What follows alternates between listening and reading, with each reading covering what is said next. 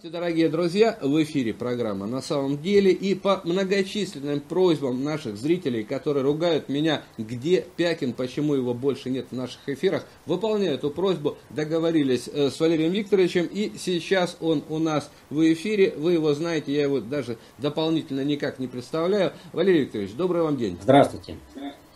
Давайте начнем э, с ситуации, скажем так, оттолкнемся ногами от Сирии и посмотрим глазами на Украину. Вот э, американцы чего-то такое подозревают, что в Западной Европе и вообще в мире опять ширится такое, знаете, движение э, Путин молодец, э, Россия молодец, миротворец, она вот реально что-то там делает, чтобы беженцы не бежали.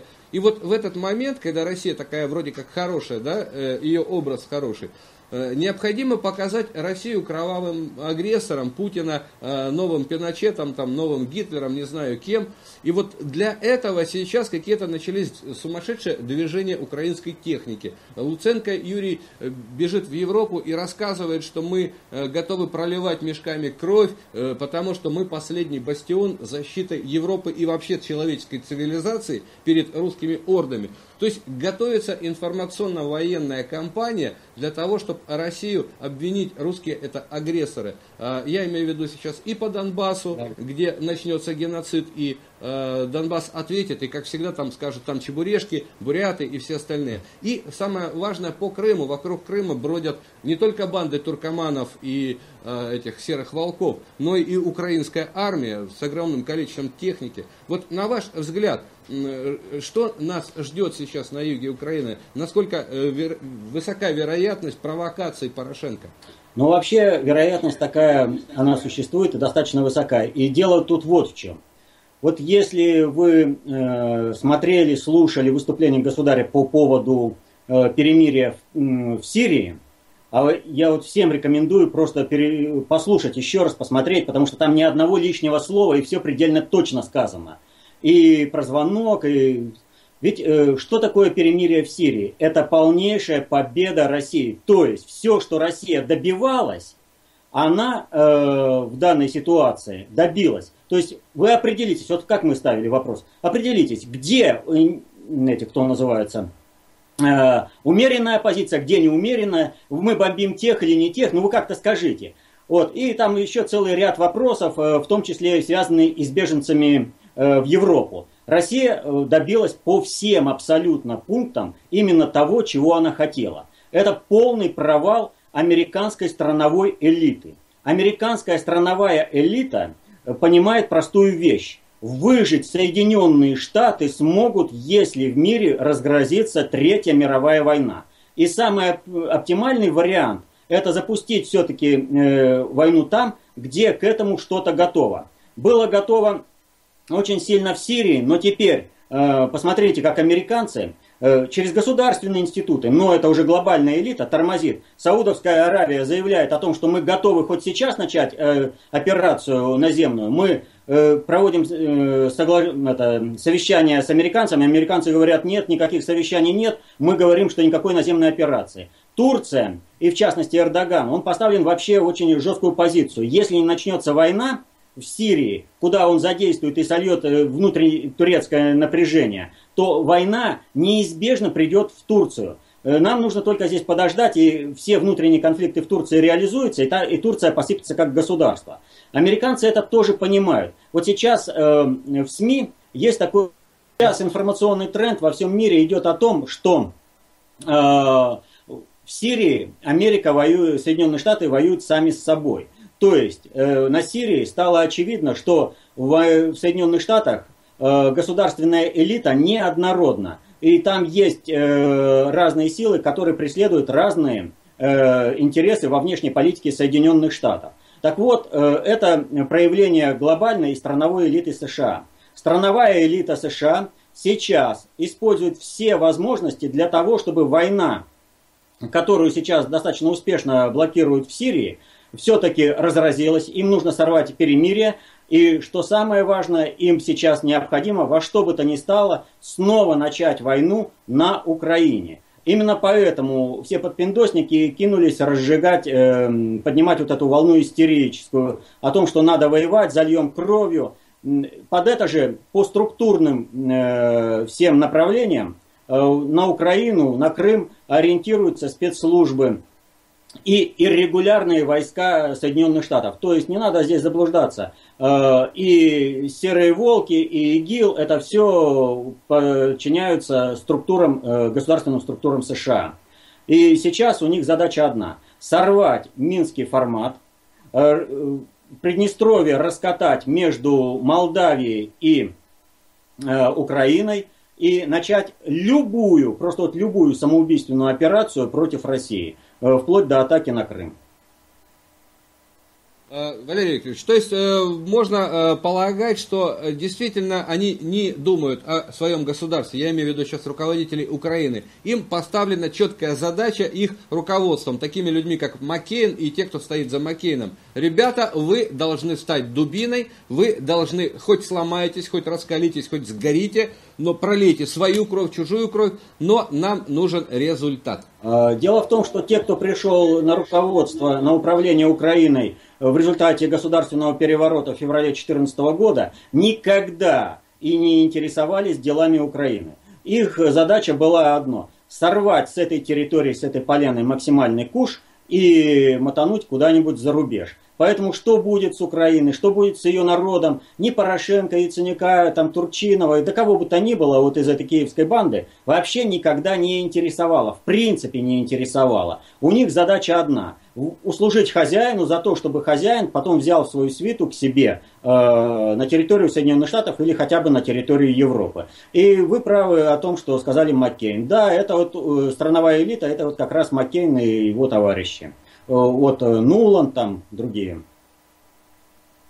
Валерий Викторович, да. вот интересная ситуация, какая еще э, на Украине мы видим сейчас. Э, высшей власти, в общем-то, плевать, что творят э, бандиты в масках, э, вооруженные, как бы никому не подчиненные на территории страны, как они терроризируют судей, простой народ, там, даже не оппонентов, не оппозицию и не сепаратистов, просто грабят мелкий, средний бизнес и простых людей. Такое вот у людей складывается ощущение, что тут какая-то договоренность, рука помыла руку мы, вы не мешаете нам грабить по верхам, вершки собирать, а мы за это отдаем вам корешки. Вот там внизу можете хоть убивать, хоть грабить, хоть судей расстреливать, хоть ведра с дерьмом на этих судей выливать во время судебных заседаний. Нас это не волнует. Нас волнует, чтобы вы не дали подняться народному бунту, пока мы не продали землю и остатки э, каких-то вот госпредприятий.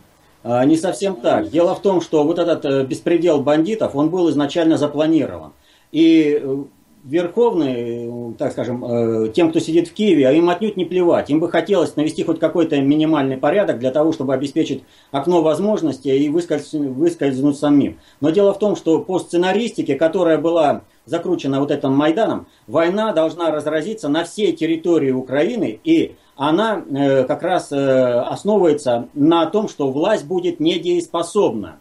Вот я уже говорил э, в вопросе-ответе у себя о том, что вот эта вся ситуация с дальнобойщиками, это тест для Украины, насколько, наконец, Украина готова к полномасштабной войне.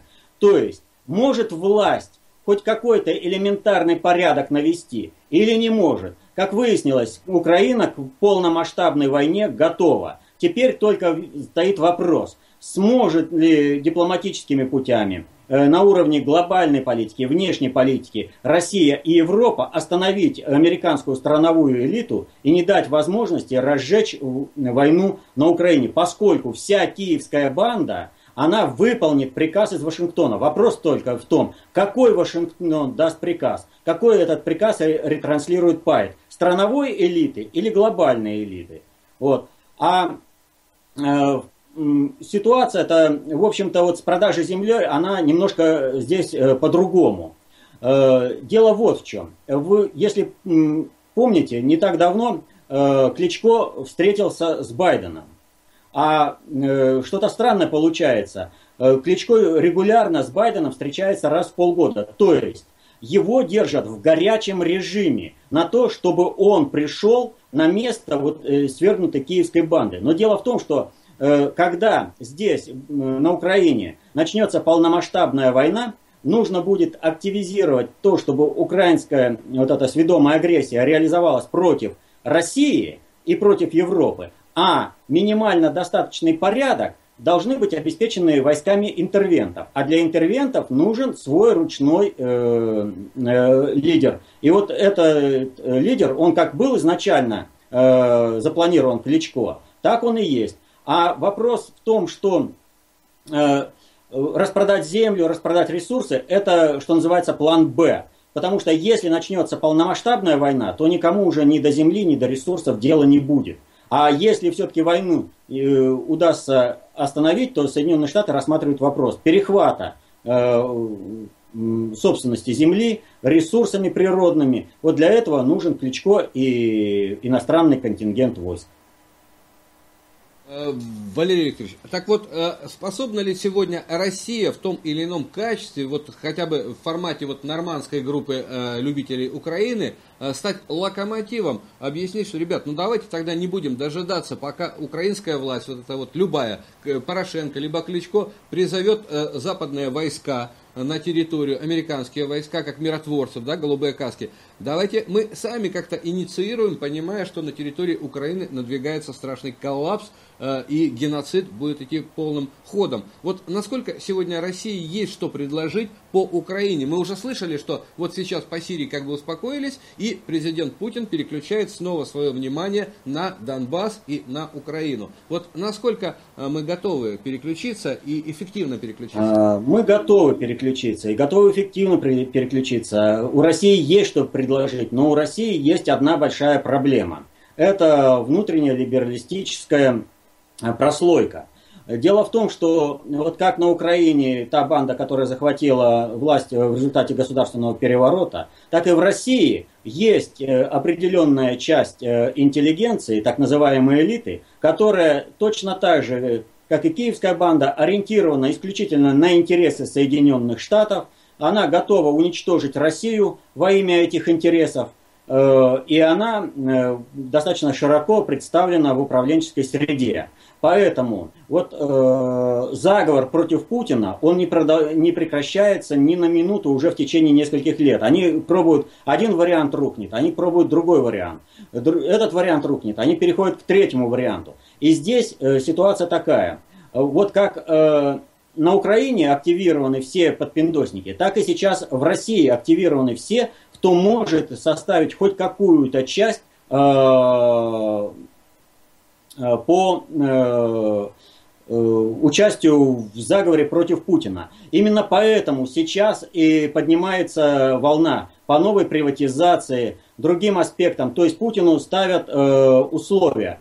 Либо ты сдаешь часть государства нам на откуп, с которого мы будем кормиться, кормиться, либо же мы будем участвовать в заговоре против тебя и против России, потому что для нас Россия ничего не представляет. Поэтому вот все, кто сейчас выступает за приватизацию, пробивает, это вот конкретно получили приказ из Вашингтона. Их можно просто, что называется, по каждому крыш ставить. Выступил Артемьев, крыш, все, он получил приказ из Вашингтона, чтобы пробивать э, приватизацию. И вот сейчас э, нужно России для того, чтобы эффективно решить на внешнеполитической арене, нужно разобраться со своими э, подпиндосниками, которые во власти достаточно широко и стараются э, максимально вставлять палки в колеса. Валерий Викторович, скажите, пожалуйста, выборы в Государственную Думу каким-то образом могут изменить политическую карту России завтрашнего дня? Или э, депутатский корпус и новое правительство, по большому счету, э, ничего не значат, когда есть, э, скажем, э, теневые кураторы, координаторы э, всего, всей этой пятой колонны? Ну вот обратите внимание, депутатский корпус сформирован из спортсменов, певцов, из э, разных людей. Они что-нибудь соображают в государственном управлении? Нет, конечно. Они просто нужным образом голосуют.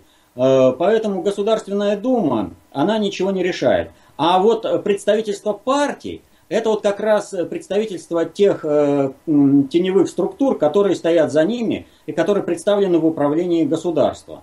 Э, то же самое наблюдается в правительстве. Поэтому, э, как таковые выборы, они ничего не дают, э, за исключением одного. Возможности изменить информационное поле и встроить все эти э, элитные группировки в вектор цели России. Валерий Викторович, ну я просто понимаю, что э, законодательство Российской Федерации таково, что президент сегодня это э, не генеральный секретарь ЦК КПСС времен 35, 37, 40 года. И тех полномочий, которые были у Иосифа Виссарионовича, нету у Владимира Владимировича, и он как э, нормальный спортсмен-единоборец использует инерционные силы оппонентов. Вот э, вы видите, как Путин все-таки из-под ломает эту ситуацию, или он поддается пока? А, значит, э, небольшая корректировка. У, э, у Сталина в 1935 году положение было такое, что э, репрессии бы состоялись, а Сталин мог, и в 1937 году, кстати, та же самая ситуация, а Сталин мог бы оказаться жертвой каких-то там репрессий уже других. Его заслуга в том, что он эти репрессии развернул против тех, кто эти репрессии начал. Поэтому очень серьезное положение было у Сталина. Что касается Путина, то да, Здесь, в общем-то, ничего, так скажем, э, всем заговорщикам против Путина вообще ничего не светит. Они уже проиграли по полной программе. Э, их сейчас крыжат э, на предмет обрезания. За всеми придут. И придет генпрокуратура, которая работает по звонку из Вашингтона. Вот, э, так что для них как раз близится 1937 год именно в результате того, что они не могут успокоиться и активно участвуют э, э, в свержении Путина. Э, ставят ему ультиматумы. Сейчас э, всех это, их берут на карандаш. Дело-то вот в чем. Э, положение в мире сейчас держится на одном единственном гвозде, на России. Вот насколько будет устойчиво управление в России – настолько э, мир сможет э, эффективно преодолеть кризис глобальной экологической, экономической и военно-политической катастрофы. Но, надеюсь, не надо объяснять, что по всем направлениям мы стоим на, на грани. И обратите внимание, все смотрят на Россию. А почему? А Путин показал, что он эффективно может решать не только внутренние проблемы, но и внешние. Сейчас любому Э, глобальному и даже внешнеполитическому игроку э, в мире, вот, будь то представители страновой элиты Европы или же представители надгосударственной элиты э, в Соединенных Штатах, они сейчас просто заинтересованы в Путине, в том, чтобы его сохранить и чтобы он разрулил вот эту ситуацию. Поэтому, да, тяжело, да, приходится маневрировать, но вот вообще нет никакой перспективы успеха заговора против Путина. Просто вот она отсутствует. Такая перспектива могла бы появиться, если бы Путин им поддался. Вот. Но Путин работает нормально. А что касается вот, э, вот этой ситуации, что у них нет перспективы. Перспективы у них нет, но нагадить они могут еще много. Поэтому, естественно, они используют свои рычаги э, влияния на Донбасс, на Украину, возможность, э, через них же решаются многие структурные вопросы и по нормандской четверке. Поэтому здесь они в меру своей возможности стараются нагадить интересам России. Э, Валерий Викторович, и заканчивая эфир, есть еще один вопрос. Вот то, что творится история в тиши кабинетов, э, в разговорах приватных, о которых никто не знает и не слышит, это понятно. Но вот э, все работают в публичной плоскости для того, чтобы формировать общественное мнение. Вот на Украине общественное мнение американцы формировали очень целенаправленно и качественно. Сейчас мы видим, как формирование этого общественного мнения э, ведется теми же американцами, НКОшниками и примкнувшими к ним вот теми людьми, о которых вы говорили, э, в том числе и такими мероприятиями, которые как бы смотр сил э, нового такого российского правого сектора провели на день убийства Немцова. Вот можете охарактеризовать, насколько показательно это мероприятие было и э, э какие перспективы у них дальше вот в этом информационно-полевом э, поле? Ну, дело в том, что как раз и показали абсолютную маргинальность и непривязанность э, к России. То есть это как раз на день убийства Немцова было показано, что никакой Майдан внутри России невозможен, что Путин опирается на всенародную поддержку, прямо минуя всю вот эту элитную прослойку, которая в той или иной мере придает интересы России. И поэтому заговор против Путина, он просто невозможен. Э, так что о них уже и говорить-то нечего. То есть это уже уходящее в хвосты распределения э, погрешность. Валерий Викторович, вот смотрите, тогда в продолжение. Ведь э, в России очень много проблем экономических, социальных, там, медицинских, образовательных. И есть люди, которые уже не под флагами ЛГБТ или Навального или Касьянова начинают что-то делать. Это люди, которые под знаменами патриотизма собираются. Они комитеты разные создают, группировки. Завтра еще что-то будет создано с популярными, интересными э, людьми, которые еще вчера были вроде бы как э, глубоко поддерживающие президента. Но эти люди начинают потихонечку рассказывать о том, что без смены этой системы, без смены этой власти ничего не будет. Нам необходимо разрушить до основания. Но опять-таки они э, мечтают о том, что уж потом-то мы, когда тут все разрушим, э, э, мы украинский опыт не повторим. То есть страна вслед за э, системой не развалится. Вот как быть с этой силой, которая действительно поднимает огромное количество недовольных в стране чем-то людей? А здесь игра на два паса. То есть либерасты накачивают безнадегу в стране, а якобы патриоты этой безнадегой пользуются для того, чтобы провести патриотический Майдан, э, патриотическую, так скажем, э, контрреволюцию, стянуть Путина. Но я про что и говорю. Э, с какой бы стороны они ни заходили, с либералистической или с патриотической, у них никаких шансов на победу нет. Происходит, вот обратите внимание, встретились Папа Римский с патриархом. Почему? Да потому что силы католической церкви не хватает для наведения порядка. Они ее подготовили к полному крушению, что на Западе должен быть исламский, э, европейский исламский халифат. Они к этому подготовили церковь. А теперь, оказывается, Европу на какое-то время нужно стабилизировать. А э, сил, э, собственно, католической церкви нет. Но ведь и возможностей у православной церкви, как таковых, инструментария нет. Она получит его только у католической церкви. Но э, если э, все, что будет под эгидой РПЦ, работать против Путина, значит, э, РПЦ копает под себя она просто обрушает э, те договоренности, э, она, ну, короче, становится не, просто недоговороспособной, а на нее ставить невозможно, поскольку той основы, которая обеспечивает ей устойчивость, не будет. Поэтому церковь заинтересована в том, чтобы, окормляя ею э, всякие православные патриотические движения, э, работали на пустой выхлоп против э, заговора против Путина. И они будут так сейчас работать. Э, Валерий Викторович, как всегда, очень интересно, здорово. Я обещаю клятвенно и вам, и э, зрителям, которые любят вас слушать и внимают вашим словам, что буду стараться как можно чаще приглашать вас в эфир, а тем нам, к сожалению, наверное, жизнь подбрасывает столько, что э, иной раз и не успеваешь все обсудить. Спасибо вам огромнейшее и всего самого доброго. До свидания. До свидания. Итак, дорогие друзья, Валерий Пякин в эфире программы «На самом деле» руководитель краевого представительства Фонда концептуальных технологий. Вот нам действительно не хватает этих самых концептуальных технологий, в том числе и в информационном поле, и в другом, потому что против нас ведется целенаправленная война, подготовленная в лабораториях. А мы, как и в 1941 году, выходим, когда у нас одна трехлинейка на целое отделение, роем окопы штыками вместо саперных лопаток качественных, обороняемся, отбиваемся, и вот с такой-то матерью идем в атаку. Э, бывает и такое, к сожалению, и такое у нас часто бывает, но когда-то необходимо создавать свой информационно-оборонный комплекс и ввести не просто оборону, но и наступление. Сейчас начинает получаться, судя по истерике с Запада. Значит, на правильном пути. Значит, все у нас получится. Всего доброго. Пока.